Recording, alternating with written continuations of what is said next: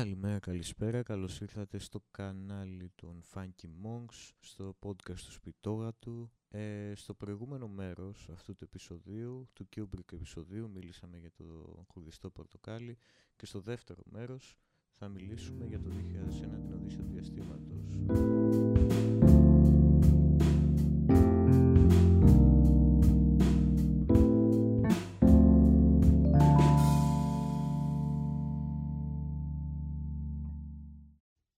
Εντάξει, τι να λέμε τώρα.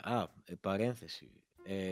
Τώρα που περνάμε στην Οδύσσεια είναι μια ταινία, η πρώτη high budget ταινία στο διάστημα, η πρώτη, κυριολεκτικά η πρώτη, και το κουρδιστό πορτοκάλι που την έκανε μετά ο Kubrick είναι πάρα πολύ φθηνότερη ταινία και ήθελε να δώσει και ένα μήνυμα με αυτό, ότι μπορείς και με φθηνές ταινίες να κάνεις καλή ταινία. Είναι πολύ φθηνό το budget του κουρδιστού στο κουρδιστό πορτοκάλι, παρόλα τα λεφτά που είχε ο Kubrick από την Οδύσσεια, ας πούμε. Αυτό ήθελα να κάνω παρένθεση. Οδύσσεια του Διαστήματος, τι να λέμε για αυτή την ταινία. Είναι σε πολλές λίστες ανθρώπων καλύτερων ταινιών of all time, ας πούμε. Πολλές φορές είναι και η πρώτη σε αυτές τις λίστες. Δεν ξέρω, επειδή τελευταία εγώ έχω δει πολλές ταινίες αυτή την περίοδο και προσπαθώ και κάνω rewatch ταινίες που είχα δει χρόνια πριν. Δεν ξέρω άμα αυτή τη στιγμή είναι και στη δικιά μου λίστα πρώτη, αλλά σίγουρα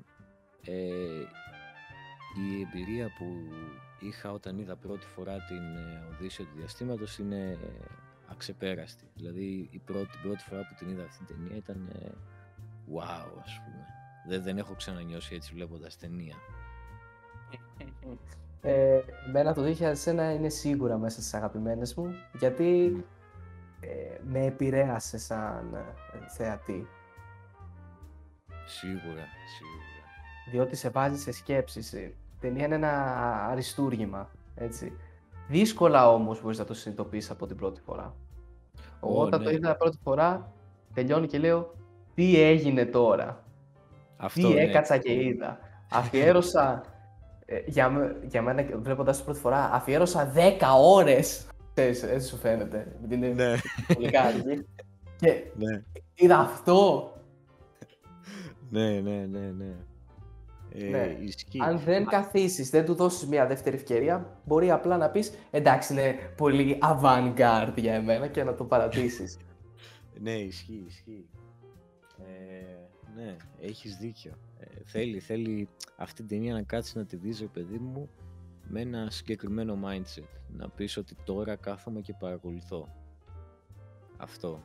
Επίσης, να ενημερώσουμε τους αγαπητούς ακροατές ότι και 165 φορές να δείτε την ταινία, την πλοκή δεν θα την καταλάβετε.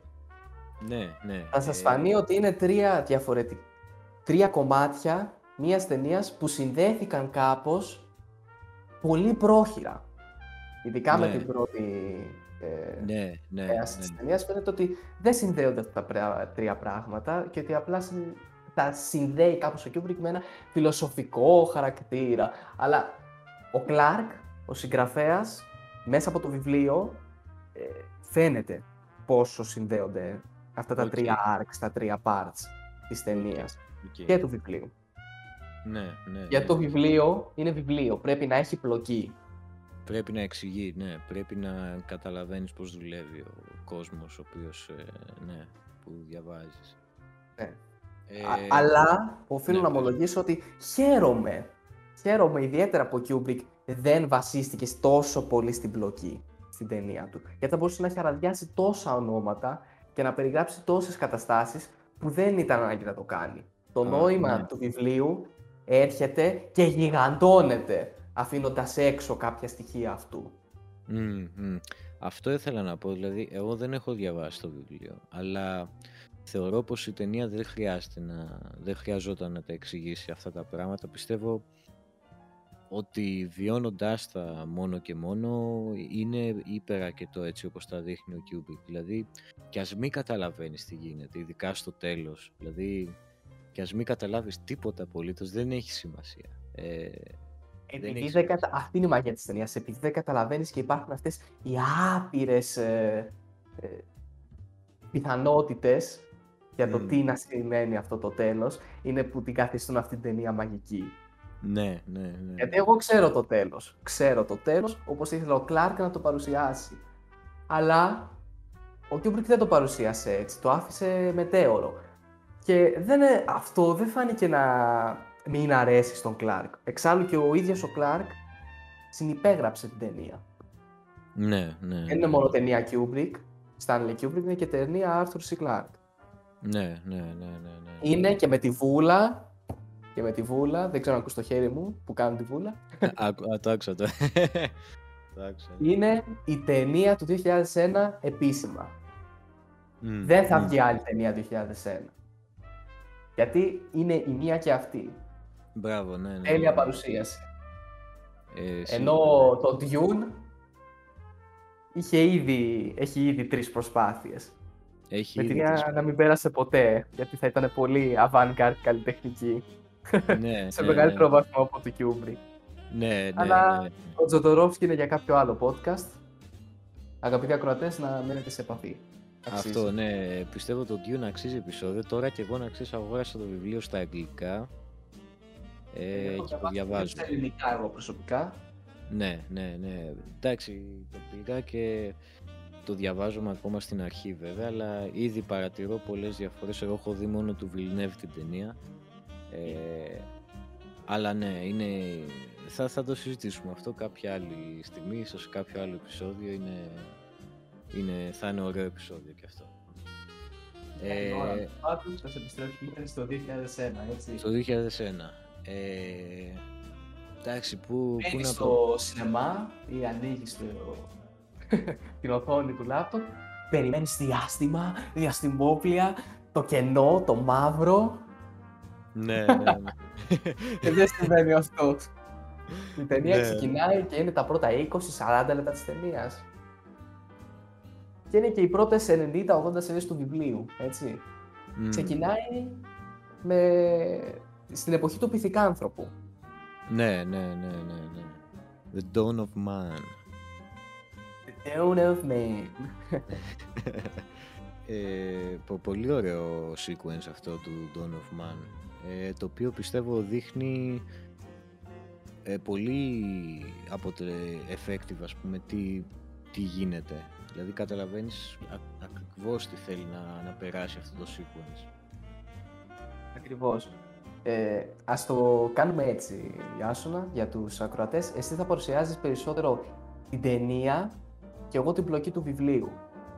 Σωστό, ναι. Γενικά, αυτό που θα κάνουμε είναι πολύ πρωτότυπο, πολύ πρωτόγνωρο. Δεν έχω συναντήσει κάποιον άλλον στο YouTube και στο αγγλόφωνο τμήμα αυτού που να συγκρίνει την ταινία με το βιβλίο. Έχω δει ένα βιντεάκι, αλλά ήταν πολύ, ρε παιδί μου, ότι από το βιβλίο η ταινία έχει αυτή τη σκηνή με αυτό το πλάνο, το βιβλίο έχει αυτό εκεί και κατάλαβες, δεν είναι σε τέτοια... Έτσι, όχι και τόσο υπερβολικά, είπαμε δεν είμαστε οι δήμονες, το τόνισε στην αρχή. Δεν είμαστε οι δήμονες. Ωραία, λοιπόν, αρχίζω εγώ με την ταινία και θέλω να μου πεις και εσύ μετά για το βιβλίο, γιατί δεν το ξέρω ούτε εγώ, είμαι στην ίδια θέση με τους ακροατές εγώ, λογικά. Βλέπουμε στο πρώτο sequence τους πυθικάνθρωπους να περνάνε από κάποια στάδια, ρε παιδί μου, η ιστορία τους, το arc τους.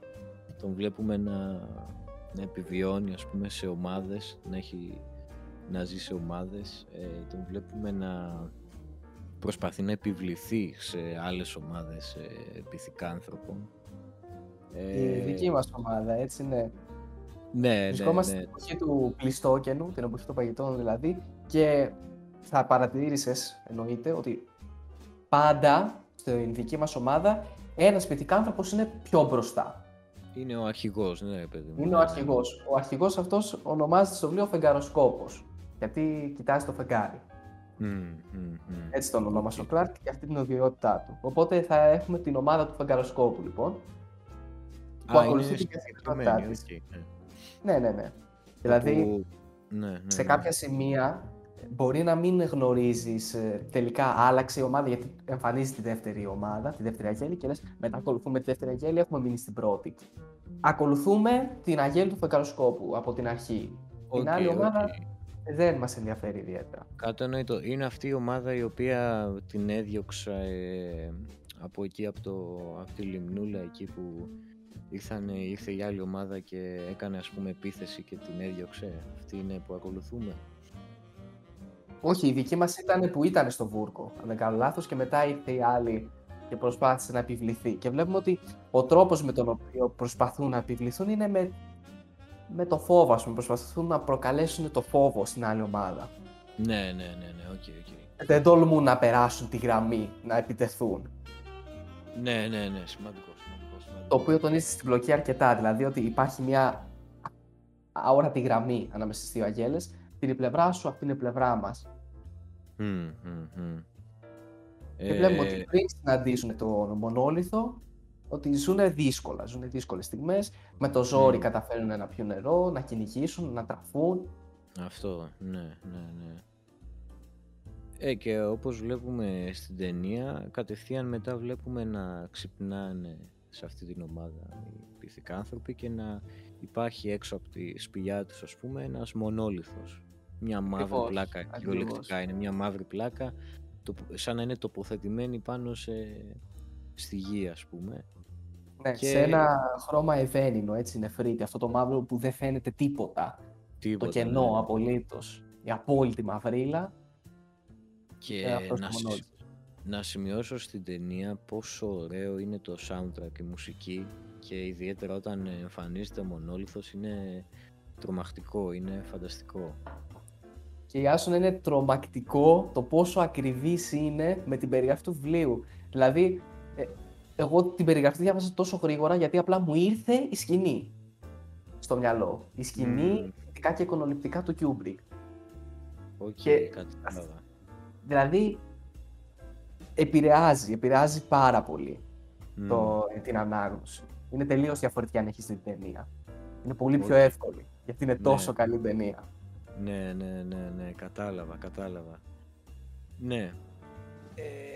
Και όπως βλέπουμε στην ταινία, βλέπουμε τους πυθικάνθρωπους να διστάζουν στην αρχή να αγγίξουν τον μονόλιθο, μετά τον αγγίζουν, έρχονται σε επαφή με αυτόν, και ύστερα βλέπουμε σε μια πάρα πολύ iconic σκηνή του κινηματογράφου τον έναν πυθικάνθρωπο ο οποίος φαίνεται να ψάχνει εκεί στα κόκαλα ενός ζώου και να πιάνει... Όπου είναι ο φεγγαροσκόπος, έτσι, είναι ο πρωταγωνιστής. Είναι πάντα μπροστά. Ναι.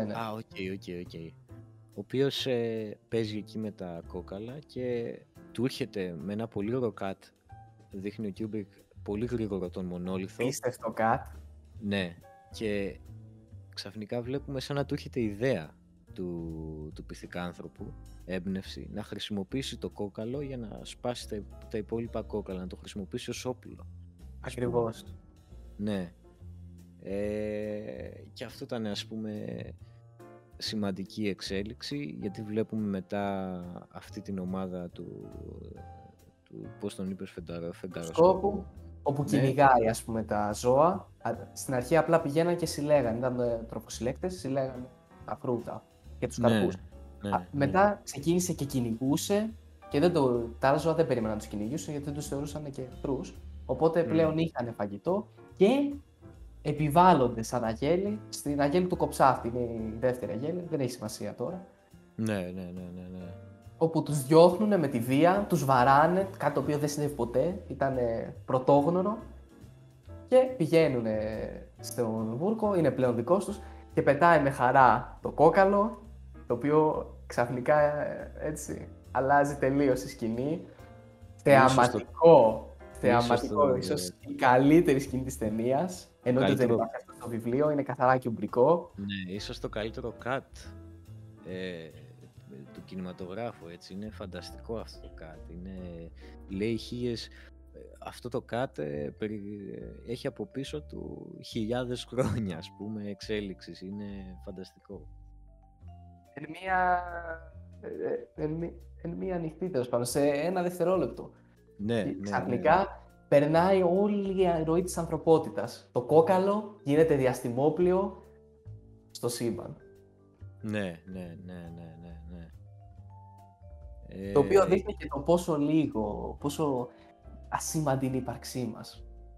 Αυτό, ναι. Σαν ανθρώπινο είδος.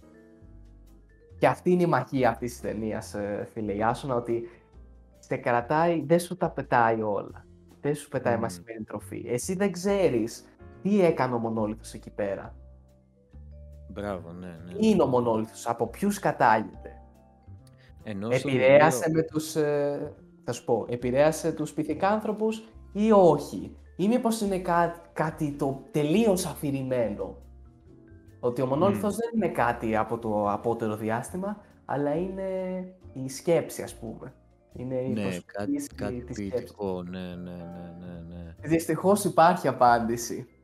Υπάρχει και νομίζω την ξέρω. Νομίζω κάτι έχω διαβάσει. Νομίζω είναι τοποθετημένος ο μονόλιθος από εξωγήινους, ας πούμε. Ναι. Η αλήθεια είναι αυτή. Και περιγράφεται και το πώς οι εξωγήινοι έρχονται σε επαφή με τους πυθικάνθρωπους μέσα από τα ηχητικά κύματα τα οποία παρουσιάσει και ο Κιούμπρι. Δηλαδή από την αρχή του βιβλίου βλέπεις τους εξωγήινους και πώς τοποθετούν το μονόλιθο. Όχι, δεν τους βλέπεις σαν όντα. Ναι. Τώρα, υπερ-spoiler alert, δεν υπάρχει και στην ταινία. Δεν είναι όντα η εξωγήινη, είναι καθαρή ενέργεια, είναι τόσο μπροστά. Οπότε ο μονόλιθος είναι ένας τρόπος αυτή η ενέργεια να συνομιλήσει. Βέβαια δεν μπορεί να συνομιλήσει με ήχους, οπότε με γλώσσα. Οπότε βγάζει αυτούς τους ήχους. Επιλέγει κάποια μέλη από την αγέλη για να προχωρήσουν. Που θεωρεί ότι έχουν το potential να προχωρήσουν σαν είδος. Αυτοί οι φίλοι της καθαρής ενέργειας, αυτοί οι εξωγήινοι, κάνουν διαστρικά ταξίδια για να βοηθήσουν κάποιους οργανισμούς να εξελιχθούν. Μπράβο, βγάζει πολύ... Και είδανε μέσα από τον φεγγαροσκόπο ότι ο άνθρωπος μπορεί να εξελιχθεί, ότι έχει την ικανότητα να εξελιχθεί. Οπότε διαλέξανε 2-3 με πρώτο το φεγγαροσκόπο και του λέγανε μέσα από το ηχητικό κύμα. Πιάσε την πέτρα, ρίξ την, δεν έριξε τόσο καλά, ξαναπροσπάθησε, ρίξ την ακριβώς εκεί που σου λέω και την έριξε, ας πούμε, πιάσε το κόκαλο. Οκ. Δηλαδή, σύμφωνα με τον Κλάρκ, οι εξωγήινοι βοήθησαν τον άνθρωπο να εξελιχθεί, γιατί αν δεν υπήρχε ο μονόλιθος θα πεθαίναν από την ασυτεία, θα τους έτρωγαν οι πίθηκοι, οι τίγρης, γιατί έχει και μια τίγρης, ας πούμε. Δεν θα καταφέρναν να φτάσουν εκεί που έχουμε φτάσει. Κατάλαβα. Ναι, στην ταινία δεν το εξηγεί καθόλου αυτό, αλλά και πάλι καταλαβαίνεις όμως... Δεν έχει σημασία, έχει ελάχιστη σημασία. Αυτή είναι η μαγεία του 2001. Αυτή είναι η μαγεία, αλλά μπορείς να καταλάβεις και πάλι ότι ο μονόλιθος εμφανίζεται κάθε φορά που ο άνθρωπος εξελίσσεται, δηλαδή το βασικό νόημα το πιάνεις. Ότι ο μονόλιθος εμφανίζεται αυτή τη στιγμή, ότι έχει να κάνει με αυτό το πράγμα, ας πούμε, με την εξέλιξη. Στην ταινία ο μονόλιθος είναι και το μόνο μέσο σύνδεσης των τριών κομματιών αυτής. Ναι. Ισχύει. Οπότε περνάμε στο δεύτερο τμήμα της ταινίας. Στο δεύτερο τμήμα που είμαστε στο μέλλον τώρα, δηλαδή στο μέλλον από το σήμερα ή από τότε που τέλος πάντων... Το μέλλον που φαντάστηκε ο Κλάρκ, έτσι, στο 2001 του Κλάρκ. Στο 2001 του Κλάρκ. Όπου δεν έχει σταματήσει το Space Race. Η Σοβιετική Ένωση ακόμα υπάρχει. Ναι. Θεωρούταν τόσο ή άλλως απίθανος στον ψυχρό πόλεμο ότι θα πέσει. Και ακολουθάμε έναν άλλον ήρωα τώρα, ο οποίος δεν θυμάμαι το όνομά του. Είναι ο Dr. Floyd. Ο Floyd, μπράβο, ναι. Ο οποίος βλέπουμε ότι θέλει να πάει στο φεγγάρι. Αυτό θυμάμαι, ότι θέλει να πάει στο φεγγάρι. Τον καλέσαν στο φεγγάρι οι Ηνωμένες Πολιτείες, το παράδειγμα των Ηνωμένων Πολιτείων στο φεγγάρι, τέλος πάντων. Γιατί εμείς πιστεύουμε, δεν έχει τίποτα ανακοινωθεί από την κυβέρνηση των ΗΠΑ, ότι ξέσπασε μια επιδημία στο φεγγάρι. Μπράβο, το θυμάμαι αυτό, ναι. Οπότε ακολουθούμε το ταξίδι του Floyd το εφιαλτικά αρχό ταξίδι. Ναι, αλλά θέλω είναι... να... Ναι, πες. Θέλω να κάνω μια σημείωση γι' αυτό, γιατί πολλοί άνθρωποι, ας πούμε, άμα τη δουν τώρα την ταινία, ή πολλοί έχουν ήδη, ας πούμε, ως παράπονο ότι η ταινία είναι αργή. Είναι όντως, ας πούμε, μια ταινία με αργό pace. Αλλά έχω μια θεωρία γιατί έχουν τόσοι άνθρωποι αυτό το παράπονο, ας πούμε. Πιστεύω ότι, γιατί ακόμα και τώρα βγαίνουν ταινίες οι οποίες έχουν αργό pace, αλλά δεν έχει τόσο πολύ θέμα ο κόσμος. Απλά πιστεύω ότι αυτή η ταινία, ο λόγος που είναι αργή, είναι επειδή θέλει να σε κάνει να πεις wow, τι βλέπω τώρα, βλέπω το μέλλον. Ας μην ξεχνάμε και την πρωτοπορία της. Ήταν η πρώτη, όπως είπες και εσύ, ταινία του διαστήματος. Οπότε δόθηκε έμφαση στο διάστημα. Δίνει έμφαση στο διάστημα και στις νέες τεχνολογίες. Πράγματα, τεχνολογίες τις οποίες τις έχουμε δει σε ταινίες επιστημονικής φαντασίας άπειρες φορές μετά από αυτή την ταινία. Τις έχουμε δηλαδή συχαθεί, δηλαδή βλέπουμε διαστημικά ταξίδια, βλέπουμε τον ύπνο που κοιμούνται και ξυπνάνε και έχουν την ίδια ηλικία. Δηλαδή η ταινία ήταν πρωτοπόρη σε αυτά τα πράγματα, ας πούμε, και επίσης βλέπουμε και τεχνολογίες οι οποίες έχουν εφευρεθεί τώρα, ενώ τότε θεωρούταν το μέλλον, ας πούμε. Βλέπουμε την ταινία tablets, βλέπουμε βιντεοκλήσεις, βλέπουμε τέτοια πράγματα τα οποία τότε τα έβλεπε ο κόσμος και λέει wow, τι είναι αυτό, ας πούμε, θα έχουμε αυτό το πράγμα στο μέλλον. Ναι. Αξίζει σαν θεατές να δώσουμε λίγο χώρο στην ταινία και να αποδεχτούμε το γεγονός ότι είναι τόσο αργή. Σίγουρα αξίζει, πιστεύω αξίζει. Ναι. Μα αξίζει και είναι τόσο αργή. Δεν θα ήταν η ίδια ταινία αν δεν ήταν τόσο αργή. Ακριβώς. Από πίσω η κλασική μουσική, έτσι, μου θύμισε το γεγονός ότι σαν ανθρωπότητα έχουμε στείλει μουσική στο διάστημα, η οποία έχει έναν κλασικό χαρακτήρα. Ναι. Μουσική του Βαγγέλη. Shout out στο πρώτο Σπιτώγατο. Επικό επεισόδιο, πηγαίνετε δείτε το. Ναι, η κλασική μουσική συντροφεύει λοιπόν τον Dr. Floyd στο διαστημικό ταξίδι, το οποίο κόστησε σχεδόν 3 εκατομμύρια και ήταν ο μόνος επιβάτης. Ναι.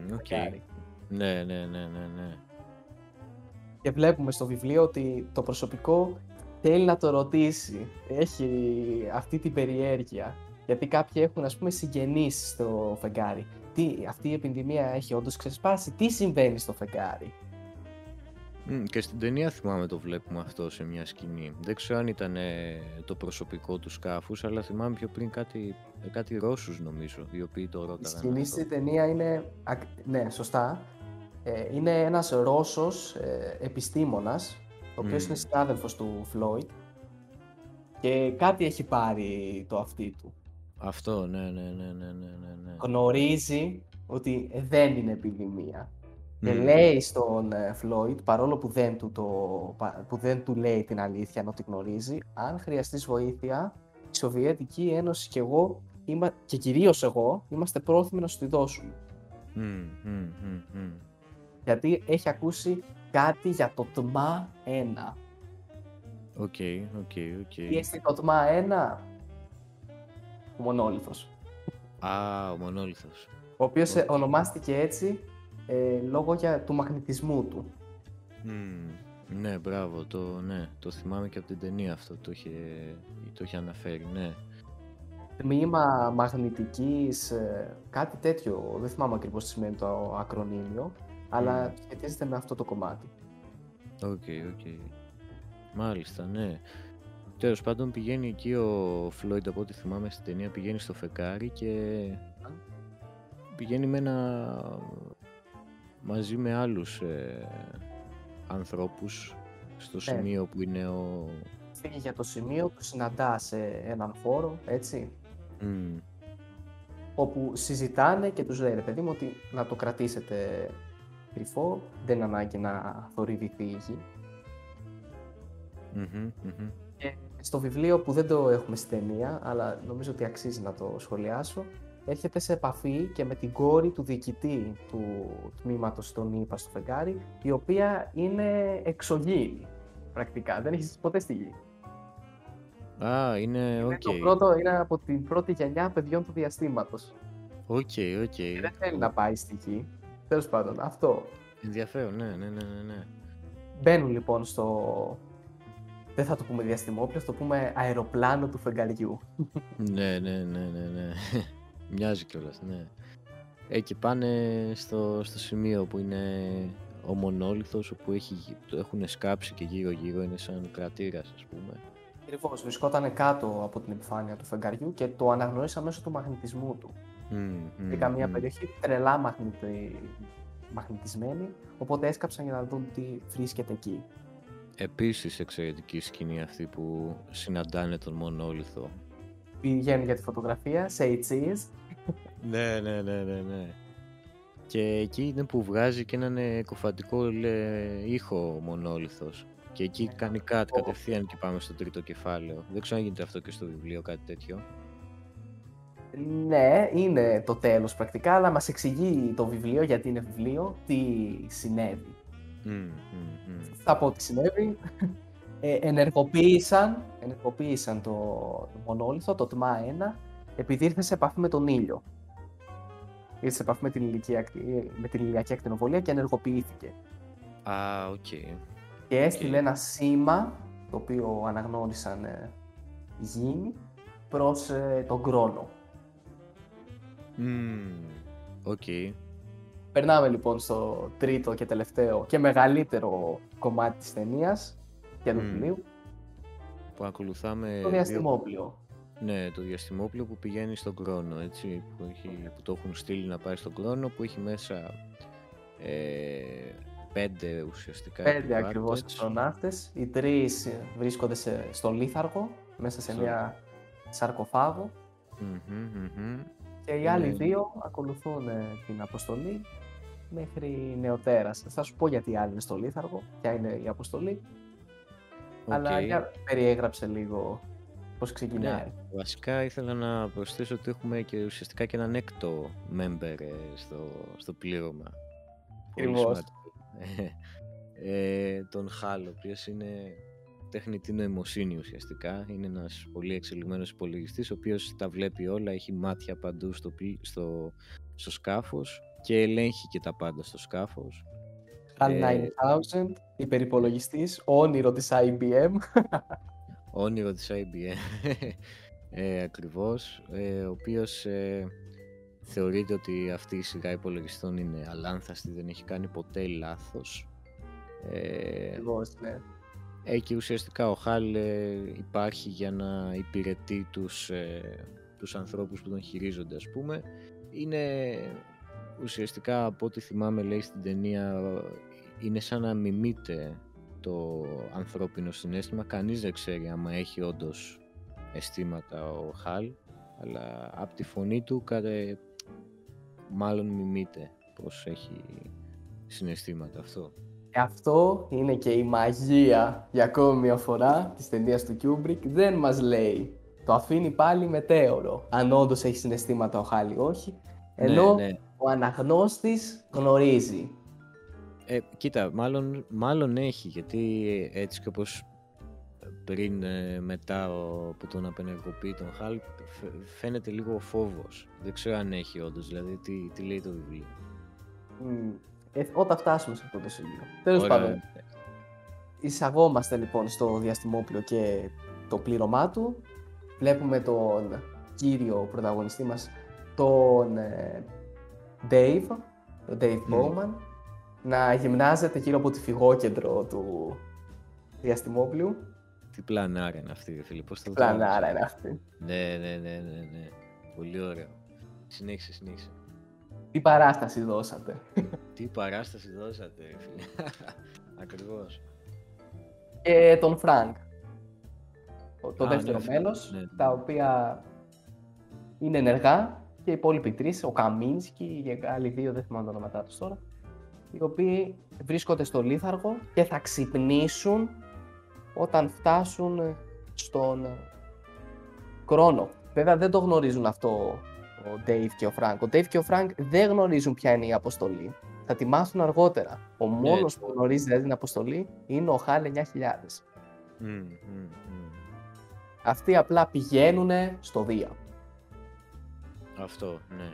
Και τους είπανε ότι μετά το 2 θα προχωρήσετε παραπάνω. Δεν σας έχουμε πει όμως γιατί. Και από ό,τι βλέπουμε στην ταινία, σιγά σιγά, εμείς δεν ξέρουμε ότι ο HAL είναι ο μόνος που γνωρίζει γιατί, αλλά το βλέπεις στην ταινία ότι έχει δισταγμούς ο HAL και δεν ξέρεις γιατί όμως, γιατί διστάζει. Ακολουθούμε το πλήρωμά μας στην αποστολή του και το ακολουθούμε και χρονικά στην αποστολή του, διότι είναι πολύ αργή. Ναι. Είναι. Αλλά ξέρεις τι μου αρέσει πάρα πολύ. Είναι πάρα πολύ ωραίος ο τρόπος που απεικονίζει την καθημερινότητα αυτών των δύο ανθρώπων στο διάστημα. Και ότι κανείς δεν μιλάει. Γιατί φαντάσου να ζεις μαζί με έναν άνθρωπο και να πηγαίνεις σε μια τόσο μεγάλη αποστολή στο διάστημα, να είστε στον ίδιο χώρο κάθε μέρα. Δεν θα έχεις πράγματα να πεις όντως, δηλαδή είναι πολύ ρεαλιστικά, πολύ ρεαλιστικό αυτό το sequence. Συζητάνε λίγο, αλλά όχι ιδιαίτερα. Εξάλλου σε κάποια σημεία κοιμά το ένας και δουλεύει ο άλλος. Τέλος πάντων, παίζουν παιχνίδια με το HAL, σκάκι ή κάποιο άλλο παιχνίδι νοημοσύνης. Και ο Dave του αρέσει πολύ το διάβασμα, οπότε ασχολείται παραπάνω με την ανθρώπινη ιστορία, το παρελθόν, την αστρονομία γενικότερα. Εξάλλου είναι και αστροναύτης, να φρεσκάρει λίγο τις γνώσεις του ή να τις εμπλουτίσει.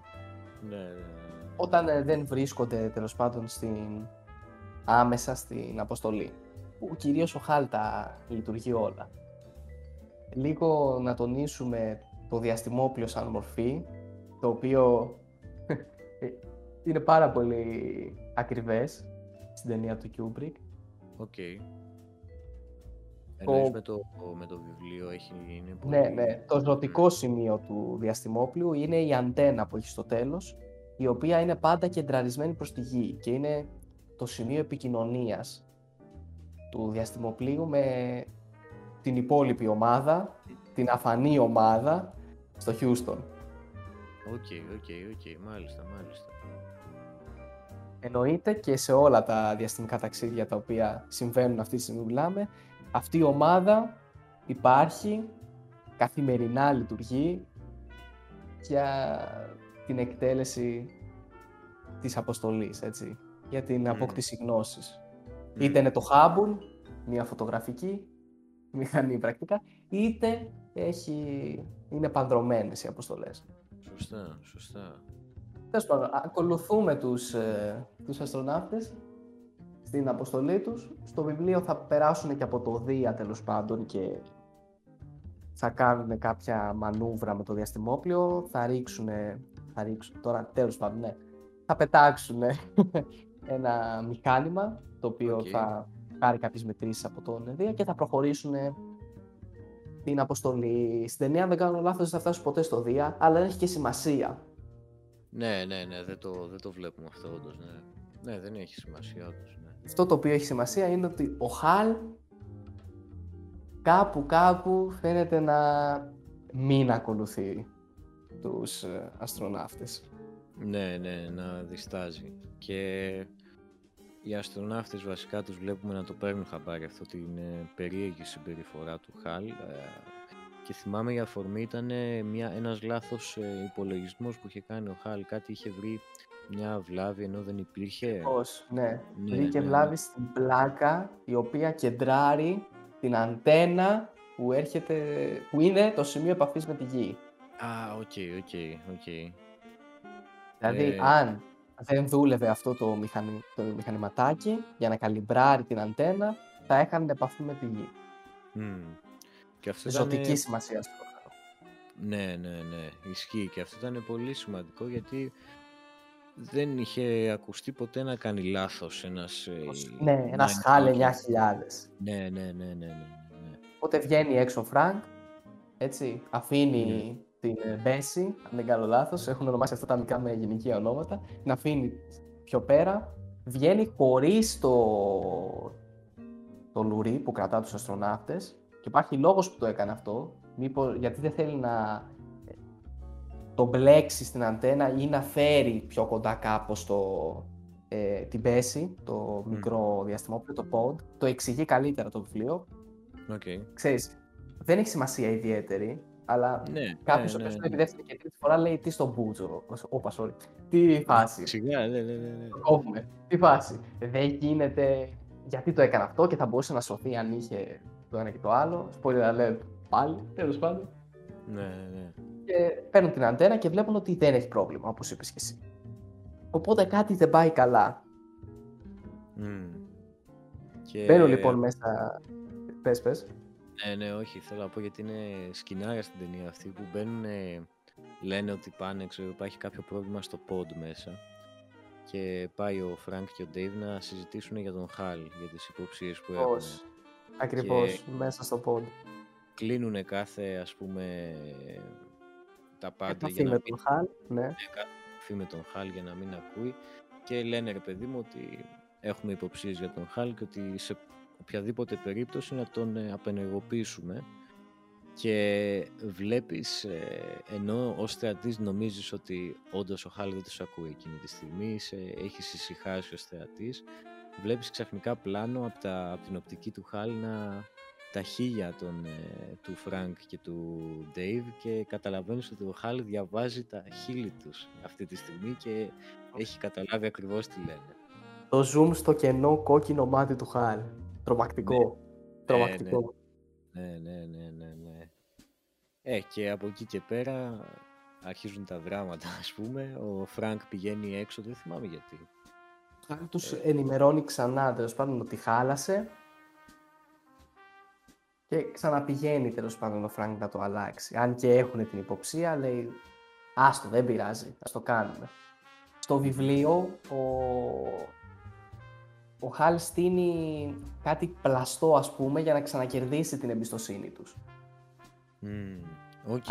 Εντάξει, ναι. Και πάλι δεν αλλάζει τίποτα σημαντικό. Βγαίνει λοιπόν ο Φρανκ, πάει να αλλάξει το μηχάνημα και ξαφνικά έρχεται η Μπέση μπροστά του, έτσι, και βλέπουμε τον Φρανκ να φεύγει στο διάστημα. Να εκτοξεύεται βασικά. Όχι απλά να φεύγει, να εκτοξεύεται, μπράβο. Τρομακτικό. Ήταν τρομακτικό, ναι. Ο Χάλ το έκανε αυτό, προφανώς το προκάλεσε. Ναι, εννοείται. Και ο Ντέιβ πάει να τον σώσει.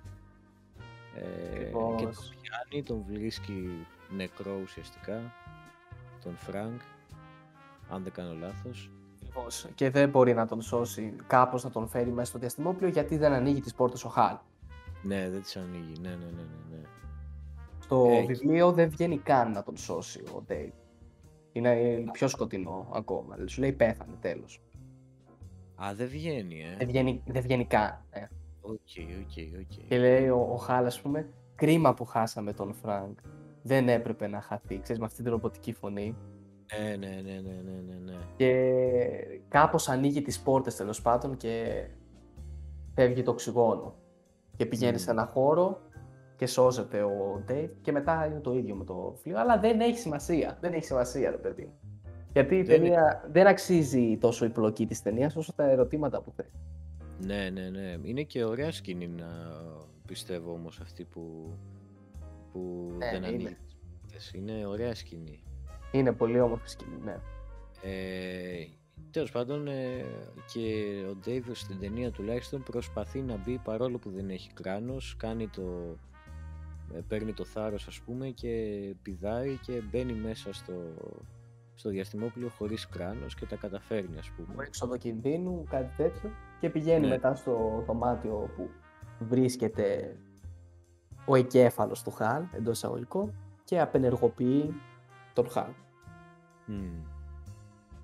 Και δεν είναι απλά απενεργοποιεί τον Χάλ, έτσι. Βλέπουμε ότι ο Χάλ προσπαθεί να τον μεταπείσει να μην το κάνει. Φαίνεται να πονάει όσο μιλάει. Ναι, ναι, βλέπεις να χάνεται η ύπαρξή του σιγά σιγά μέσα από τα λεγόμενά του, ναι, το καταλαβαίνεις. Και δημιουργείται αυτό το πάλι, το κιουμπρικό στοιχείο στην όλη υπόθεση, είχε νοημοσύνη ο Χαλ.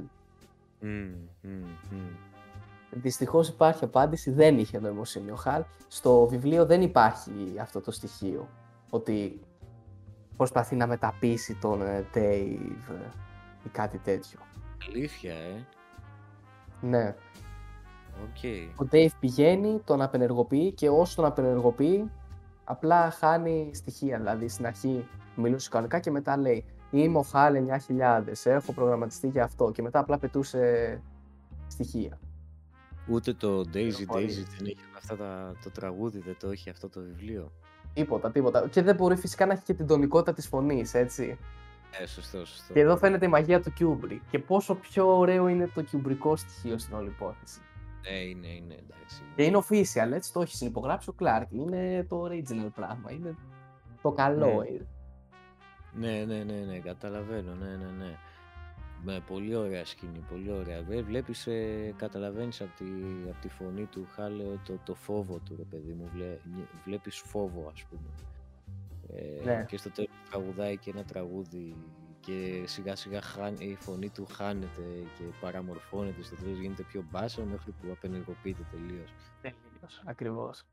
Ναι, πολύ ωραία σκηνή.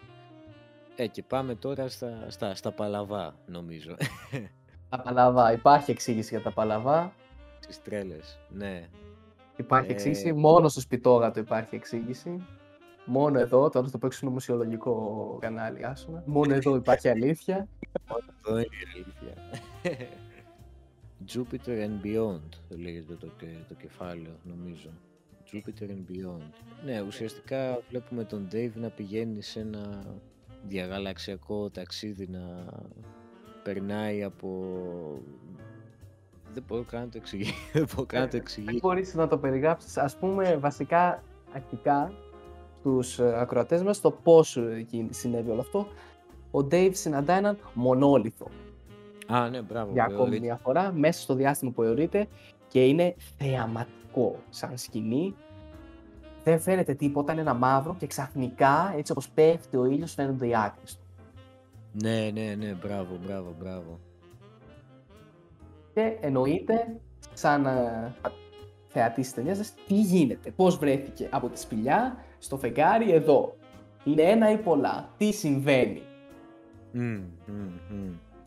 Βγαίνει λοιπόν Πες το εσύ βασικά, Βγαίνει ο Dave και με το πόντα, ας πούμε, και πηγαίνει προς το μονόλιθο, φαντάζομαι, δεν θυμάμαι και καλά και... Ναι, έτσι ακριβώς. Και ξαφνικά τον βλέπεις... Έτσι. Τι πες. Τον αγγίζει το μονόλιθο. Ναι. Τον αγγίζει το μονόλιθο και τον βλέπεις να περνάει σε σαν μια πύλη, ας πούμε, σαν ένα... Έχει τρυπάρει πρακτικά. Ναι, μια σκηνή εξαιρετικά... Ναι, είναι σαν να τρυπάρει, ναι. Είναι τρανς τελείως η κατάσταση. Και περνάει από μια πύλη, εκεί βλέπεις χρώματα πολλά διαφορετικά, βλέπεις εικόνες, τα μάτια του, ας πούμε, πολύ ωραίο αυτό το στοιχείο με τα μάτια του που κάθε φορά που κλείνει τα μάτια του αλλάζει χρώμα τελείως. Κίτρινες θάλασσες, ναι, μπλε φαράγγια. Ναι. Και από πίσω αυτή την φανταστική μουσική που έχει κάθε φορά που μπαίνει ο μονόλιθος, τώρα την ακούς εξ ολοκλήρου, ας πούμε. Εμείς το έχουμε δει την ταινία, την ακούμε αυτή τη μουσική αυτή στην κεφάλια μας. Ναι, 100%. Ναι, και τον βλέπεις, παιδί μου, να πηγεί. Και βλέπεις και cut για πολύ λίγα δευτερόλεπτα, βλέπεις αντιδράσεις από τη φάτσα του, ρε παιδί μου. Κογένεται, ας πούμε, κάτι σπασμωδικές κινήσεις. Ναι, περνάει μια κατάσταση τώρα τρελή τελείως. Ο Dave περνάει σε μια από διαστάσεις, ξέρω εγώ, δεν μπορώ να το εξηγήσω καν. Και στο τέλος, η αγαπημένη μου σκηνή σε κινηματογράφο, ας πούμε, από τις αγαπημένες μου, τον βλέπεις ξαφνικά να βρίσκεται σε ένα δωμάτιο φούλα ανθρώπινο. Έτσι. Ναι. Ένα δωμάτιο. Ένα δωμάτιο και ένα δωμάτιο έτσι ροκοκό, ανεβασμένο. Δεν είναι απλά ένας χώρος. Γυαλισμένο. Ανεβασμένο καλλιτεχνικά. Ναι. Και τον βλέπεις, ρε παιδί μου, ακούς την αναπνοή του πάλι. Πολύ ωραίο στοιχείο γενικά που έχει η ταινία, που ακούς απλά την αναπνοή μέσα από το κράνος. Και τι βλέπει ο Ντέιβ? Βλέπει τον εαυτό του. Στην ταινία του. Βλέπει τον εαυτό του μεγαλύτερο και ξαφνικά δεν υπάρχει. Ναι, δεν υπάρχει πλέον. Όχι που τρώει, είναι πιο πριν τώρα. Είναι που είναι, τον βλέπει απλά να στέκεται όρθιο. Ναι, όντως. Και ξαφνικά εξαφανίζεται ο νέος, ας πούμε, Dave που ήταν στο pod μέσα και μένει μόνο ο μεγάλος Dave. Και δεν ξέρω αν θυμάσαι στη σκηνή το soundtrack εκείνη τη στιγμή, τους ήχους, άκουγες σαν να ακούς φωνές, σαν να ακούς, και τώρα που ξέρω ότι είναι εξωγήινοι, ας πούμε, αυτοί που ευθύνονται για αυτό στο τέλος, το έχει δώσει ο Kubrick μέσα από τη μουσική αυτό. Ναι, η εξωγήινη είναι ο ήχος, πάντα. Ακούς τους ήχους, ακούς δηλαδή φωνές, όντως. Και τέλος πάντων ο μεγάλος Dave πηγαίνει, ξέρω εγώ, στο δίπλα δωμάτιο και βλέπει πάλι τον εαυτό του να τρώει, ακόμα μεγαλύτερο όμως. Ναι, ακριβώς. Ο άλλος Dave και μένει μόνο ο μεγάλος πλέον, ο γέρος Dave, ο οποίος τρώει. Ξέρω εγώ, ρίχνει το ποτήρι του κάτω κατά λάθος και παρατηρεί στο κρεβάτι δίπλα να υπάρχει ένας άνθρωπος ετοιμοθάνατος τελείως, τόσο μεγάλος που είναι έτοιμος να πεθάνει, ο οποίος είναι αυτός πάλι. Και έχουμε καταλήξει τώρα στον ετοιμοθάνατο τελείως γέρο Dave στο δωμάτιο αυτό με τα αγάλματα, το γυαλιστερό δωμάτιο με τα καλά τα παπλώματα. Μέσα στο διάστημα για κάποιο λόγο υπήρχε αυτό το δωμάτιο, τέλος πάντων, ο οποίος έχει μπροστά του τον μονόλιθο. Τον δείχνει με το δάχτυλό του. Ναι. Και κάνει cut και πλέον ο Dave είναι στη θέση του, βλέπεις ένα μωρό. Ναι. Ένα μωρό σε μια διαγαλαξιακή μήτρα, ας πούμε. Ναι, αυτό. Και το τελευταίο πλάνο της ταινίας είναι το μωρό το οποίο μπαίνει μέσα στο μονόλιθο, άμα δεν κάνω λάθος, δεν ξέρω, και βρίσκεται στο διάστημα πλέον. Και επιστρέφει στη γη. Ναι. Αυτό λογικά είναι το επόμενο στάδιο της εξέλιξης. Αυτό βέβαια για να το καταλάβεις θέλει πολλές φορές να τη δεις την ταινία. Δηλαδή αυτό όταν βλέπεις αυτή τη σκηνή πρώτη φορά λες τι είναι αυτό τώρα. Τι έγινε τώρα. Ναι. Ακόμα δεν υπάρχει πλήρης απάντηση, τουλάχιστον στην ταινία. Είναι η εξέλιξη ή δεν είναι. Ο Dave τελικά αυτό το δωμάτιο το βρήκε στο Ροδία, στο σύμπαν, οπουδήποτε, ή απλά το φαντάστηκε. Ναι. Ισχύει. Φαντάζομαι το βιβλίο όμως δίνει μια ξεκάθαρη απάντηση. Για να πούμε και την αλήθεια του Θεού, το τελευταίο 1/4 του βιβλίου σχεδόν δεν παρουσιάζεται στην ταινία. Γιατί πάλι δεν έχει σημασία. Η σημασία έχει η κενότητα, η έλλειψη απάντησης που δίνει ο Kubrick. Σε αφήνει εσένα να φανταστείς. Και αυτή είναι η μαγεία του 2001 του Kubrick. Ναι. Αλλά εγώ θα δώσω την απάντηση, γιατί είπαμε είμαστε στο μουσιολογικό κανάλι και έχουμε πάντα την απάντηση. Έχουμε σε όλα τα πάντα, για πες ρε μάστερ. Τα πάντα. Λοιπόν, όταν ο Φρανκ πεθαίνει τελικά και μένει μόνος του ο Dave, έχουν περάσει χρονικά στο σημείο που θα μάθαιναν τελικά ποια είναι η αποστολή. Επικοινωνεί λοιπόν με τη γη, καταφέρνει να επικοινωνήσει και του λένε εντάξει, δεν θα έπρεπε να τη μάθεις τώρα εσύ, αλλά θα σου την πούμε γιατί έμεινες μόνος. Επίσης ο Καμίνσκι και οι άλλοι 3 τους σκότωσε ο Χαλ, έτσι, όσοι κοιμόντουσαν. Άρα ο Dave έχει μείνει μόνος του, έτη φωτός μακριά από τη γη, χωρίς κανέναν άνθρωπο κοντά του. Και βλέπουμε στο βιβλίο που αρχικά ακούει όπερες, αλλά μετά αυτός ο κενός ήχος που δεν είναι και τόσο ανθρώπινος του φέρνει πάλι τη μοναξιά. Βλέπει ταινίες, μετά πάλι του φέρνει τη μοναξιά. Δεν έχει επαφή με άνθρωπο, δεν έχει δίπλα του έναν άνθρωπο. Είναι τελείως μόνο στο διάστημα. Τον ενημερώνουν λοιπόν οι αγαπητοί συνάδελφοί του τέλος πάντων στη γη, με τον Floyd επικεφαλή, και εδώ συνδέεται. Και εδώ συνδέεται ο καθηγητής Floyd στο φεγγάρι. Ότι κοίταξε φίλε Dave, ενεργοποιήσαμε το μονόλιθο και έστειλε ένα σήμα στον Ιαπετό, ένα από τα φεγγάρια του δορυφόρου, και λέμε τώρα τι στο διάλογο κάναμε, τα σκατώσαμε όλα, πρέπει να στείλουμε κάποιον να δει τι γίνεται. Οπότε σας στείλαμε εσάς να πάτε, θα μείνετε στον Ιαπετό, θα πέσεις μετά στο λίθαργο και θα στείλουμε κάποιον να σε συμμαζέψει. Οκ. Οπότε πηγαίνει με τη γνώση ότι μπορεί να μην έρθει ποτέ κανείς να με σώσει. Ναι. Προχωράει λοιπόν το διαγαλαξιακό του ταξίδι, προσπαθεί να είναι αυτάρκης, να δει αν θα φτάσουν οι προμήθειες, τι μπορεί να κάνει. Για τις προμήθειες, τέλος πάντων, αυτά δεν έχουν και ιδιαίτερη σημασία. Φτάνει τελικώς στον Κρόνο, φτάνει στον Ιαπετό, ακριβώς πάνω από αυτόν. Και ο Ιαπετός μοιάζει με ένα τεράστιο μάτι.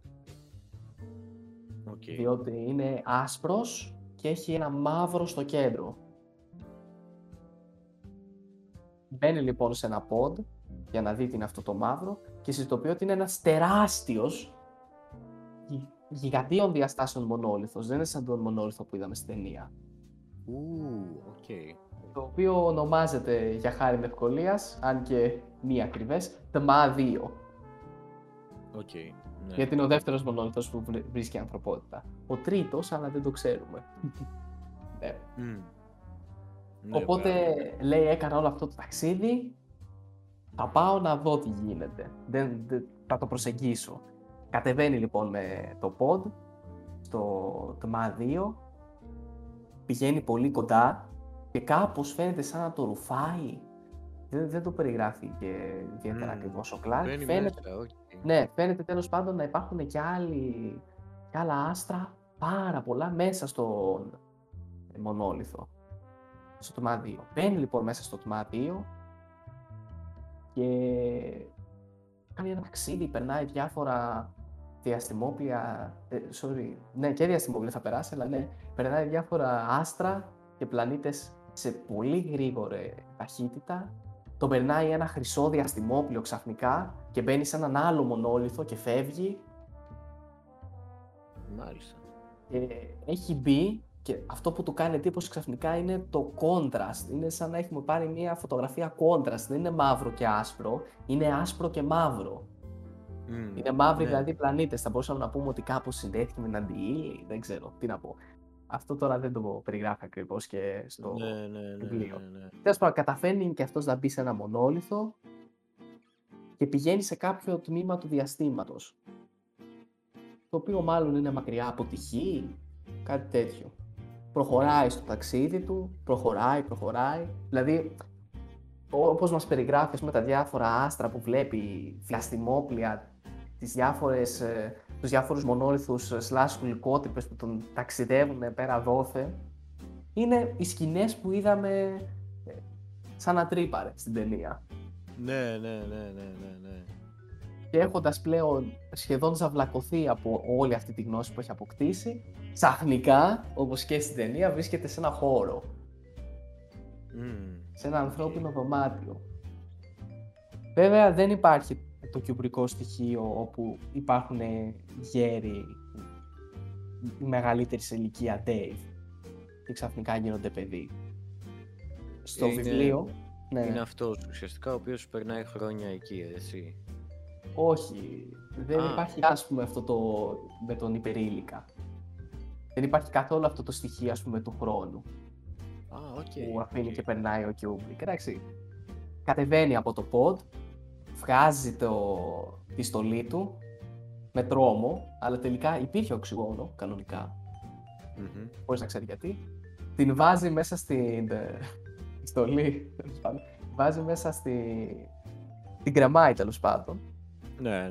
Κάνει χωράει ανθρώπινα ρούχα, τα οποία υπήρχαν εκεί, ύπνου. Τώρα έχω πάθει κόλλημα, δεν θυμάμαι πώς λέγεται. Ρόμπα. Ναι, ρόμπα, μπράβο, χωράει ρόμπα. Πηγαίνει προς την κουζίνα, βρίσκει ένα κρουασάν. Ανοίγει να φάει το κρουασάν. Δεν υπάρχει κρουασάν, υπάρχει μια μπλε ουσία. Mm-hmm. Ανοίγει να φάει δημητριακά, δεν υπάρχουν μέσα στην συσκευασία δημητριακά, υπάρχει πάλι αυτή η μπλε ουσία. Την τρώει τέλος πάντων, είναι φαγώσιμη, δηλαδή βλέπουμε τον Dave να δρά όπως θα δρούσε ο άνθρωπος ενστικτωδώς, όπως έδρασαν και οι πυθικά άνθρωποι. Δεν γνωρίζει. Okay, μπράβο, δεν γνωρίζει και κάνει αυτό το βήμα. Mm-hmm. Χωρίς να γνωρίζει αν θα είναι θανατηφόρο ή όχι. Δοκιμάζει. Ανοίγει ένα βιβλίο να δει, δεν γράφει τίποτα μέσα, είναι απλά κενές σελίδες. Mm-hmm. Το μόνο πράγμα το οποίο φαίνεται να δουλεύει στο δωμάτιο είναι η τηλεόραση. Okay. Ξαπλώνει λοιπόν, κάθεται στο τέτοιο, στο κρεβάτι, με τη ρόμπα η οποία είναι παλαιομοδίτικη, να τονίσω, και βλέπει σειρές του 80 προηγούμενων δεκαετιών. Ναι.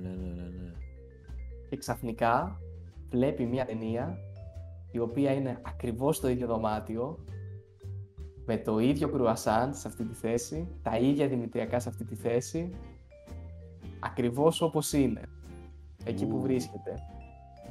Δηλαδή, οι εξωγήινοι από τις πληροφορίες που είχαν από τη γη, που άρχισαν να τους φτάσουν λόγω της απόστασης, της διαστρικής απόστασης, έχτισαν αυτό το χώρο ώστε να μην τρελαθεί τελείως ο Dave.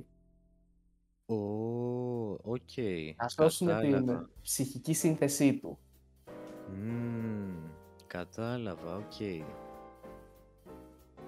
Ναι, οπότε, γι' αυτό δεν είχαν και για το φαγητό τόσες πληροφορίες, πώς θα είναι, πώς θα τη γεύση. Ακριβώς, γι' αυτό το βιβλίο δεν έγραφε τίποτα μέσα. Γι' αυτό ήταν παλαιομοδίτικη ρόμπα, θεματικό έτσι. Οκ. Οπότε ο Dave κλείνει τα μάτια του να κοιμηθεί, να τονίσω για τελευταία φορά, και ξαφνικά είναι ένα διαστρικό μωρό που επιστρέφει στη γη σαν ηγέτης πλέον της γης και απεσταλμένος των εξωγήινων που είναι καθαρή ενέργεια, για να φέρει ξανά την πρόοδο στη γη. Να εξελιχθεί και άλλο το είδος, ας πούμε. Ακριβώς. Και αυτό λοιπόν ήταν είναι ο εκλεκτός. Ακριβώς. Αυτή είναι η πλοκή του 2001. Ναι. Κάτι είχα διαβάσει, Στην αρχή χάρηκα που έμαθα την πλοκή, όπως ήταν, αλλά μετά κάπως υπήρχε και ένα πικρόχολο συναίσθημα, γιατί χάνεται η μαγεία του Kubrick. Μπράβο, ισχύει αυτό. Χάνονται διάφορες αναγνώσεις, οι πολλαπλές. Είναι και πάλι και το βιβλίο, είναι πολύ ωραίο και το βιβλίο από ό,τι κατάλαβα. Δηλαδή και το βιβλίο όμως είναι αριστούργημα, αξίζει να το αγοράσετε. Εγώ το διάβαζα στην τέτοιο, στο Ελευθέριος Βενιζέλος, στο αεροδρόμιο. Οκ. Είχα 7 ώρες αναμονή. Ναι. Οπότε έπρεπε κάτι να κάνω σε αυτό το διάστημα. Ναι. Εντάξει, η ταινία είναι εξαιρετική, είναι iconic. Εντάξει, το βιβλίο δεν είναι ούτε Dickens, ούτε Charles Baudelaire, τίποτα, εντάξει. Είναι ένα βιβλίο, η ταινία είναι κάτι τελείως διαφορετικό. Ναι. Νομίζω ο Kubrick με αυτή την ταινία κατάφερε κάτι απίστευτο. Πρωτοπόρο, έτσι. Δεν θα γνωρίζαμε το 2001 αν δεν ήταν ταινία του Kubrick. Μπράβο, ναι. Το βιβλίο θα ήταν ξεχασμένο αυτή τη στιγμή. Ναι. Η ταινία είναι ακόμα ξεπέραστη, κατά τη γνώμη μου. Δεν έχει υπάρξει ταινία επιστημονικής φαντασίας που να την έχει ξεπεράσει αυτή την ταινία. Ναι, είναι διαχρονική. Παρά τα κάποια στοιχεία τα οποία θεωρούνται αναχρονιστικά, είναι διαχρονική. Σίγουρα. Είναι διαχρονική. Εντάξει, μιλάμε για Kubrick, μιλάμε για έναν από τους καλύτερους σκηνοθέτες που έχουν ζήσει ποτέ. Εντάξει, και αυτή η ταινία και το Κουρδιστό Πορτοκάλι είναι ταινιάρες, ίσως οι καλύτερες που έχουμε αγγίξει στο Σπιτώγατο μέχρι τώρα. Τη συνιστούμε ανεπιφύλακτα, δεν υπάρχει debate σε αυτό. Εννοείται. Είναι μοναδικές ταινίες, κυρίως λόγω της καλλιτεχνικής τους προσέγγισης. Αυτό, παιδί μου, είναι το ένα βήμα παραπάνω. Είναι το ένα βήμα παραπάνω. Των φιλοσοφικών ερωτημάτων που θέτουν. Είναι τροφή για σκέψη αυτές τις ταινίες. Είναι κάτι ανώτερο. Καλλιτεχνικά και κινηματογραφικά. Είναι εμπειρίες. Δηλαδή, τη βλέπεις αυτή την ταινία και σε στιγματίζει, παιδί μου. Αυτές τις ταινίες είναι εμπειρίες. Σίγουρα. Δεν είναι απλά μια ταινία δράσης, μια κωμωδία. Ναι. Δεν είναι ταινία του Spielberg, αν και καλός είναι και Spielberg. Έλα, καλός είναι, εντάξει. Ναι. Καλός είναι. Σε αυτά που κάνει καλός είναι, αλλά δεν είναι, όχι. Δεν είναι, είναι ένα-δύο σκαλιά πιο πάνω ο Kubrick. Δηλαδή αυτά που κάνει είναι ένα-δύο σκαλιά πιο πάνω, καλλιτεχνικά. Εντάξει, ο Kubrick, οι μεγάλοι σκηνοθέτες, θα τους επαναλάβω, ας πούμε, στα μάτια μου. Ο Kubrick, ο Hitchcock, ο Tarantino. Είναι το ζενίθ κινηματογράφου. Δεν είναι απλά μια μαζική ταινία, δεν είναι μια ταινία της Marvel. Είναι κάτι ανώτερο. Είναι κάτι ανώτερο, σίγουρα. Που αξίζει λίγο παραπάνω, αν και χρειάζεται την υπομονή του θεατή, αξίζει στο μακροπρόθεσμα να αφιερώσει τον χρόνο του σε αυτήν την ταινία. Αν δηλαδή έχετε την επιλογή σαν θεατές, αγαπητοί ακροατές, να επιλέξετε ανάμεσα στο 2001 ή να ξαναδείτε το Ant-Man, καλό και το Ant-Man, επίσης είναι έτσι sci-fi και βέβαια σε μικροσκοπικό επίπεδο, αφορά το μικρό κόσμο, αλλά αξίζει και πάλι αξίζει το 2001. Δώστε του μια ευκαιρία. Ναι, όχι, σίγουρα. Πρέπει να δώσετε ευκαιρία σε αυτή την ταινία. Άμα δεν σας έχουμε πείσει μέχρι τώρα, κάτι πάει λάθος. Δηλαδή, σας είπαμε και την πλοκή, σας το έχουμε, μας σημαίνει τροφή. Εμείς την είδαμε πρώτη φορά και είπαμε τι γίνεται τώρα. Πρέπει να την ξαναδούμε. Αυτό. Δεν ξέρω αν θες να προσθέσεις κάτι άλλο, Κυριακό. Όχι, νομίζω ότι τα έχω καλύψει όλα. Τα έχουμε καλύψει όλα. Επεισοδιάρα, εντάξει, λίγο μεγάλο αυτό το επεισόδιο, αλλά πιστεύω είχε ζουμί, έχει πράγμα να πάρει ο θεατής από αυτό. Καληνυχτίζουμε, καλησπερίζουμε, ό,τι ώρα το ακούτε, δεν έχει σημασία. Ακριβώς. Χαρά μου που ήμουνα μαζί σου, Ιάσονα, έτσι. Και χαίρομαι που με κάλεσες. Να το ξανακάνουμε, εννοείται, όποτε θες, ό,τι ταινία θες να συζητήσουμε, χαρά μου και εμένα. Χαιρετούμε, τα λέμε στο επόμενο. Γεια σας. Τσάου.